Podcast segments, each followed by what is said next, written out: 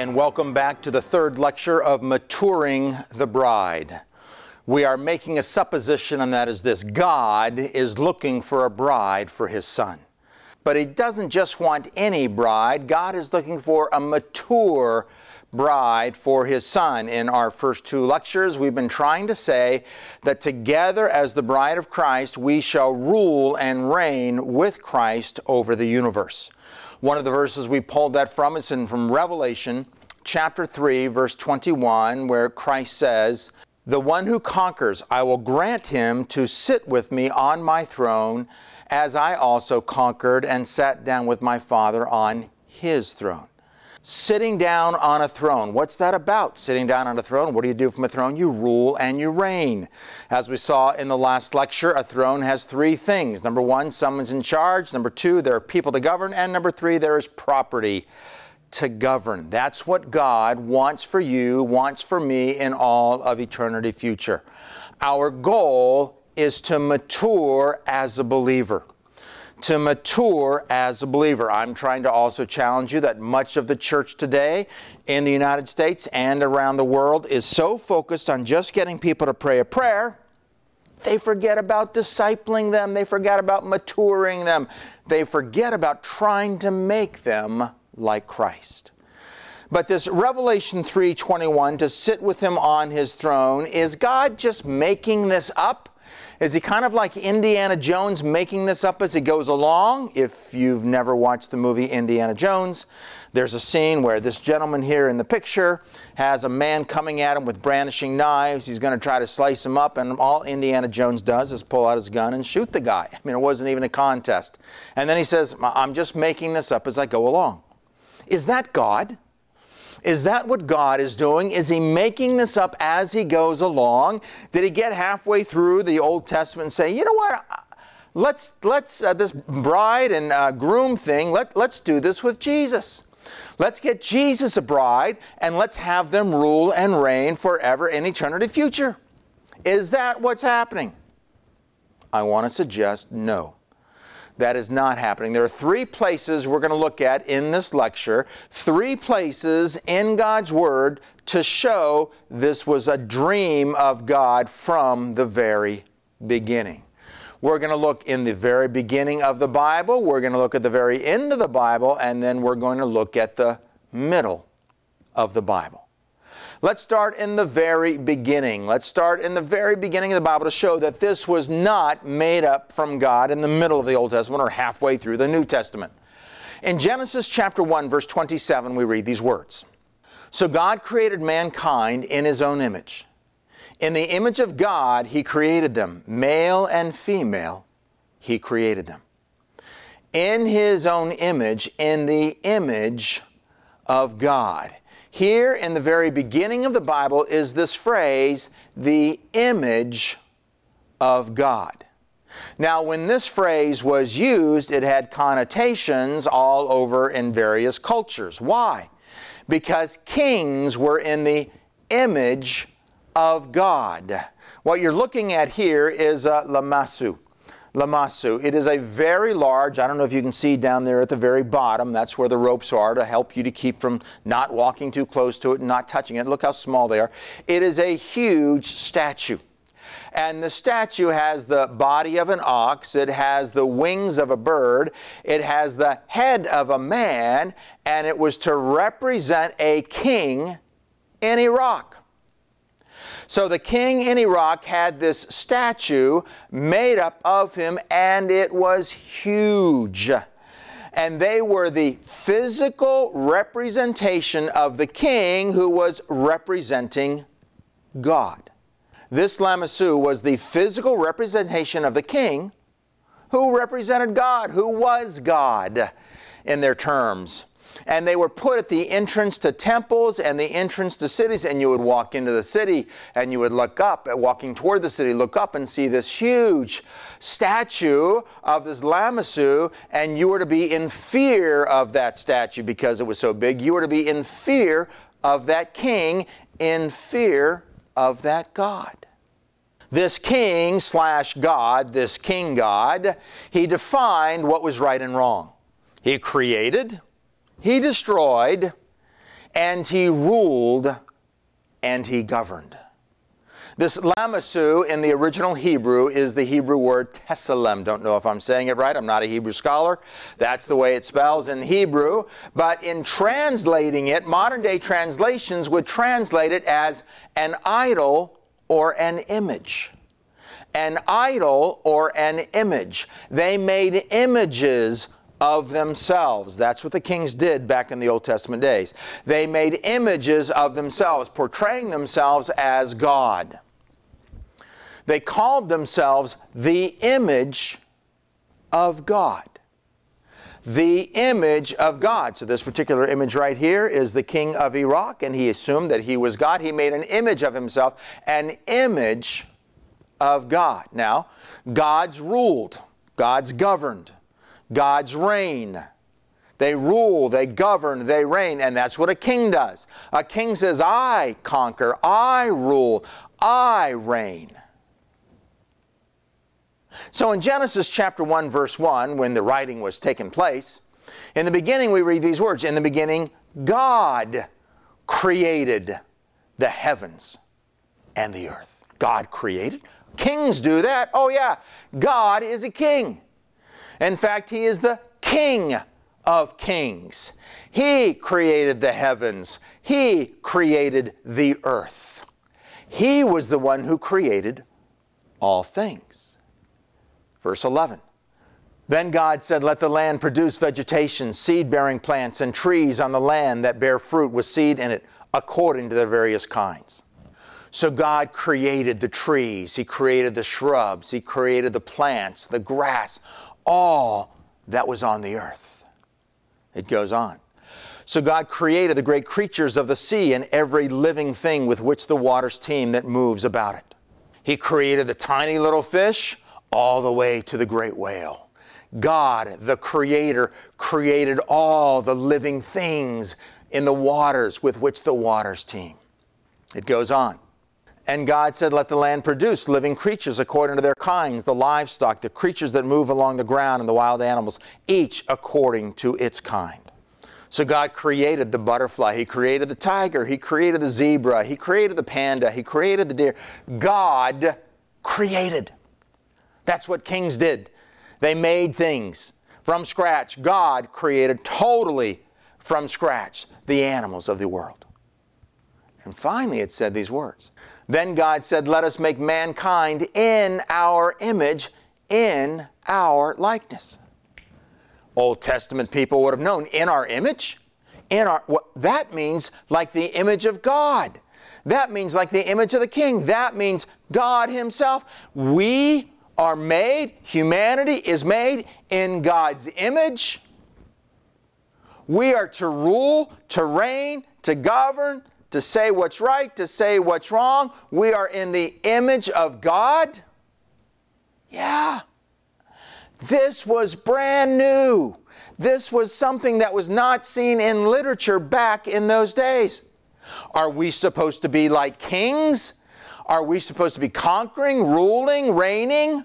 Well, in one sense, yes. God said, Let us make man in our image and in our likeness, so that they may rule over the fish of the sea and over the birds of the air, over the livestock and over the wild animals, and over the creatures that move along the ground. That they may rule, govern? Yes.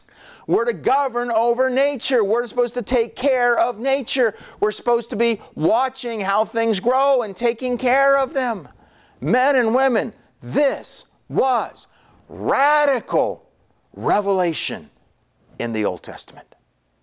It was something brand new. You see, in mythology, God created people to serve them, not to rule, but to be servants. Not ruling servants, but servants that serve. That's what mythology offered. But God came along and says, No, no, no, you're in my image. I rule, I reign. I want you to rule. I want you to reign. We don't serve the gods. We're in His image. He wants us to rule and reign with Him.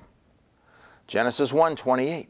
Subdue it, rule over the fish in the sea.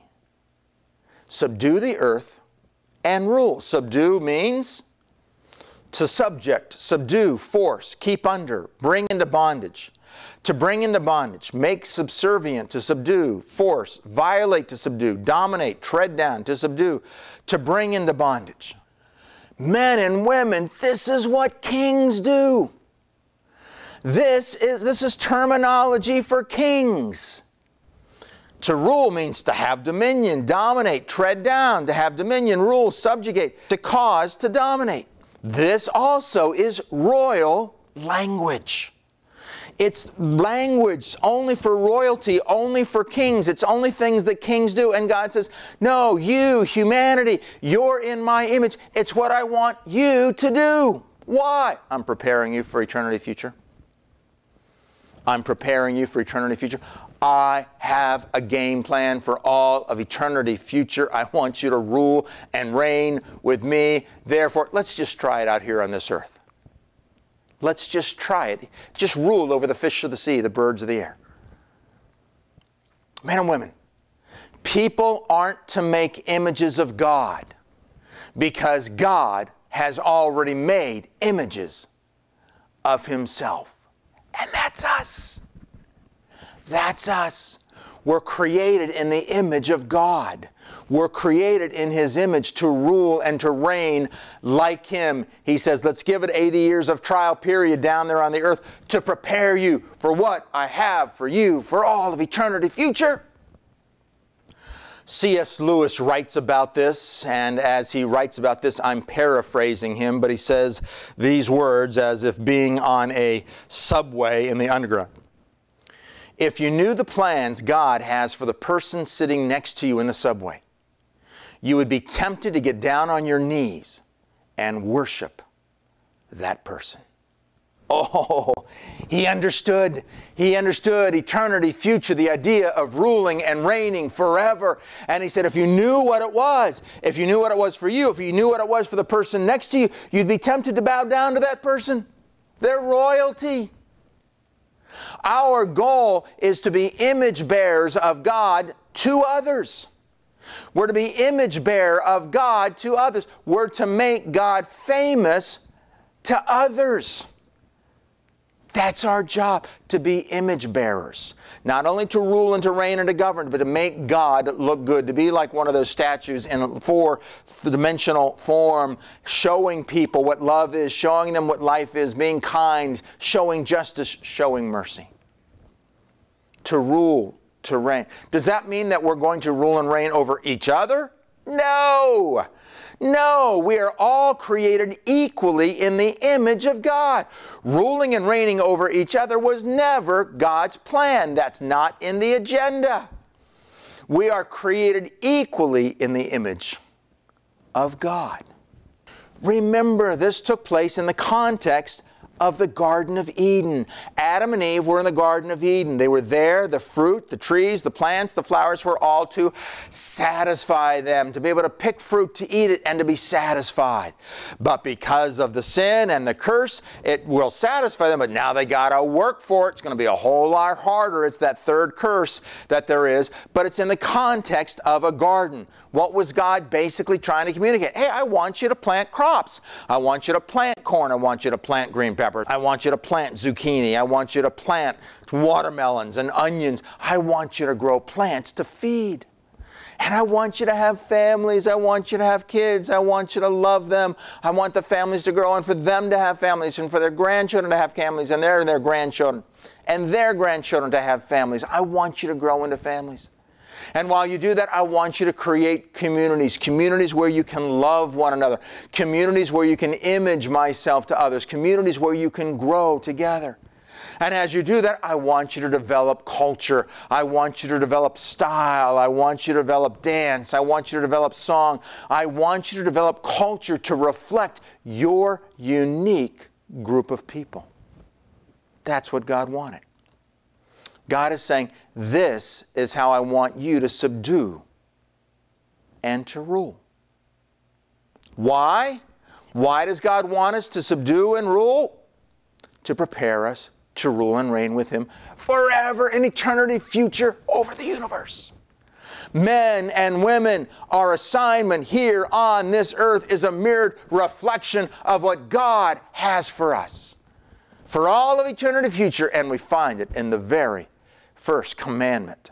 In Genesis chapter 1, we see the seeds of what God planted in having us be in His image and having us rule and reign with Him. Incredible God. So we've looked at the very first one. I said there were going to be three. We've looked at the very first. We're created in the image of God. We're in the image of God, which clearly is showing God is not like Indiana Jones. He's not making this up as he goes along. So we said three places in God's Word. We've looked at the first. Let's look at the second one. At the very end of the Bible, let's try to see what that one is about. Revelation chapter 5, verse 10. You have made them to be kingdoms and priests to serve our God, and they shall reign on the earth. They shall reign on the earth, reigning on the earth. Hey, this is royal language. This is something only that kings do. Only kings rule on the earth. God says, Yeah, I know. I'm going to make you like kings. I'm going to have you rule over the earth, reign on the earth. Revelation 2:28. We've already looked at it. We'll look at it again. To the one who is victorious and does my will to the end, I will give authority over nations. More royal language. You're going to be ruling and governing over nations. Revelation 3:21 to the one who is victorious I will give the right to sit with me on my throne just as I was victorious and sat down with my father on his throne. The give you the right to sit with me on my throne. Only kings do this. Men and women, hear this and hear it well. You are of royal descent. You are of royal descent. This is what God has for you. This is what you're made of. This is what you come from. This is your lineage. You're of royal descent. No wonder John was blowing us away when he wrote these words. See what great love the Father has lavished on us that we should be called children of God. And that is what we are. See what a great love God has that we get to be called children of the King. Children of God, children of the King of Kings. We're princes, we're princesses. That's who we are. You are a child of a king. Own it in your soul, in your heart. God has given you a tremendous privilege to be his image bearer, to be the child of a king, to be of royalty with plans to rule and reign forever. What a God who thought this up. Well, we said there were going to be three places in God's Word. Let's look at the third place. The third place that God has, and that's found in the book of Matthew. In Matthew chapter 25, verse 34, let me give you the context. This is Judgment Day. And as it's Judgment Day, he is separating the sheep from the goats. And as he is separating the sheep from the goats based on their works, we read these words Matthew chapter 25, verse 34. Then the king will say to those on his right, Come, you who are blessed by my Father, inherit the kingdom prepared for you from the foundation of the world. Now look at those first words in red inherit the kingdom. A, a literal kingdom? That's what the text says. Inherit. You know, like co inherit co inherit, you know, like we studied in our second time together, co inherit. We're going to be co heirs with Christ. Inherit the kingdom. We're going to get a kingdom. That's what kings do. They rule over kingdoms, yeah. Inherit the kingdom prepared for you. For me? Yes, this is our God. He has got a kingdom prepared just for you. Prepared for your likes, prepared for your wants, prepared for your giftings. If you recall, my wife who likes hospitality, she's going to be running some kind of a hospitality for all of eternity because that's what she's best at. Now, here are the key words from the foundation of the world. From the foundation of the world. What does that mean? Men and women, as we looked at in our last time, just as there was an eternity future, I want to challenge you, there is also an eternity past. In other words, before he put the first electron together, before he put the first angel together, before the first spirit, before the first anything, on the left side of that globe, there was an eternity in the past. An eternity past. God never had a birth date. God never began, He always was. For eternity past, He's always existed. I know that's hard to grasp. I know that's hard to think about it. Don't try to meditate on it. It's mind boggling. But God has always existed in eternity past. And in that eternity past, there were no angels, there were no demons, there was no humanity, there was no earth, there was no creation. All there was was God the Father, God the Son, and God the Holy Spirit. A perfect Trinity that existed in eternity past. That's all there was. God the Father, God the Son, God the Holy Spirit. And if you've caught uh, what I'm trying to tell you, love loves to love. Love loves to love. God the Father loved God the Son. God the Son loved the Spirit.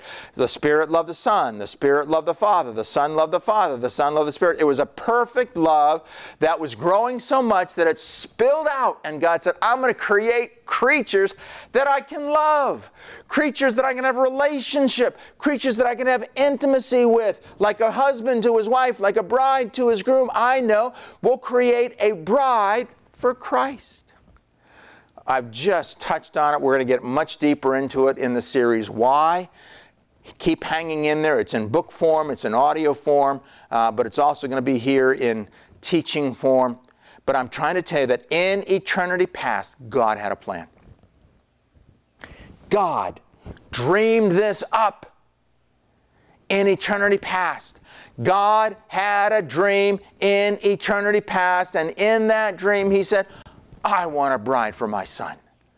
I want to create a creation that we can love on, that we can be intimate with, that we can be one together. And together with my son, they shall rule and reign over the universe.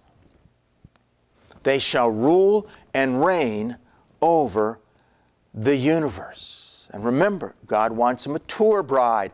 Your goal is to mature as a believer. Your goal is to mature as a believer. I'm trying to get you to see, oh, men and women, salvation is just the first step in something much bigger than you and I can ever imagine. Salvation is just the first step. You've got to be discipled, you've got to be poured into, you've got to mature and grow from that point on. And so we're trying to say that God thought this up in eternity past. He thought it up in eternity past, trying to help you to understand that when Adam and Eve sinned, God didn't say, Whoops, where'd that come from? Gee, I'm not really sure. Boy, this has really ruined things. Uh, man, we got to do something. I, I guess uh, we got to make a payment for their sin. They can't do it. We're perfect and holy. So what are we going to do? Anybody got any ideas? Uh, Hey, Jesus, how about you? How would you like to go down there and live a perfect life and, and die for them? Uh, and that'll be the payment for their sin. And then we can have a relationship. What do you think of that, Jesus? Didn't happen. God never says, whoops. He doesn't say that. How do we know that? Very simple. 1 Peter chapter 1 verses 18 to 20 we read these words. For you know it was not with perishable things such as silver or gold that you were redeemed from the empty way of life handed down to you from your ancestors, but with the precious blood of Christ, a lamb without blemish or defect. He was chosen before the creation of the world. He was chosen before the creation of the world. In other words, in eternity past, God foresaw that Christ was going to die for the sins of humanity. He is not like Indiana Jones making this up as he goes along. Men and women, God has a plan. God has a dream. He is living out that plan. He is living out that dream. And for all of eternity future, He said, I want my Son to rule and reign over the universe with His bride. With His bride, to have an intimate union of a husband and a wife forever. That we can have this intimacy with them.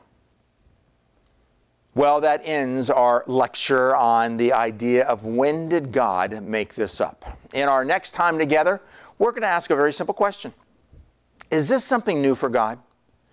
Is this new for God to think of co ruling and co reigning with a bride for all of eternity? I mean, isn't He operating by Himself now? Why would He stoop to do something like that? I think you're going to be astounded with what you learn in our next time together. Well, once again, welcome to maturing the bride.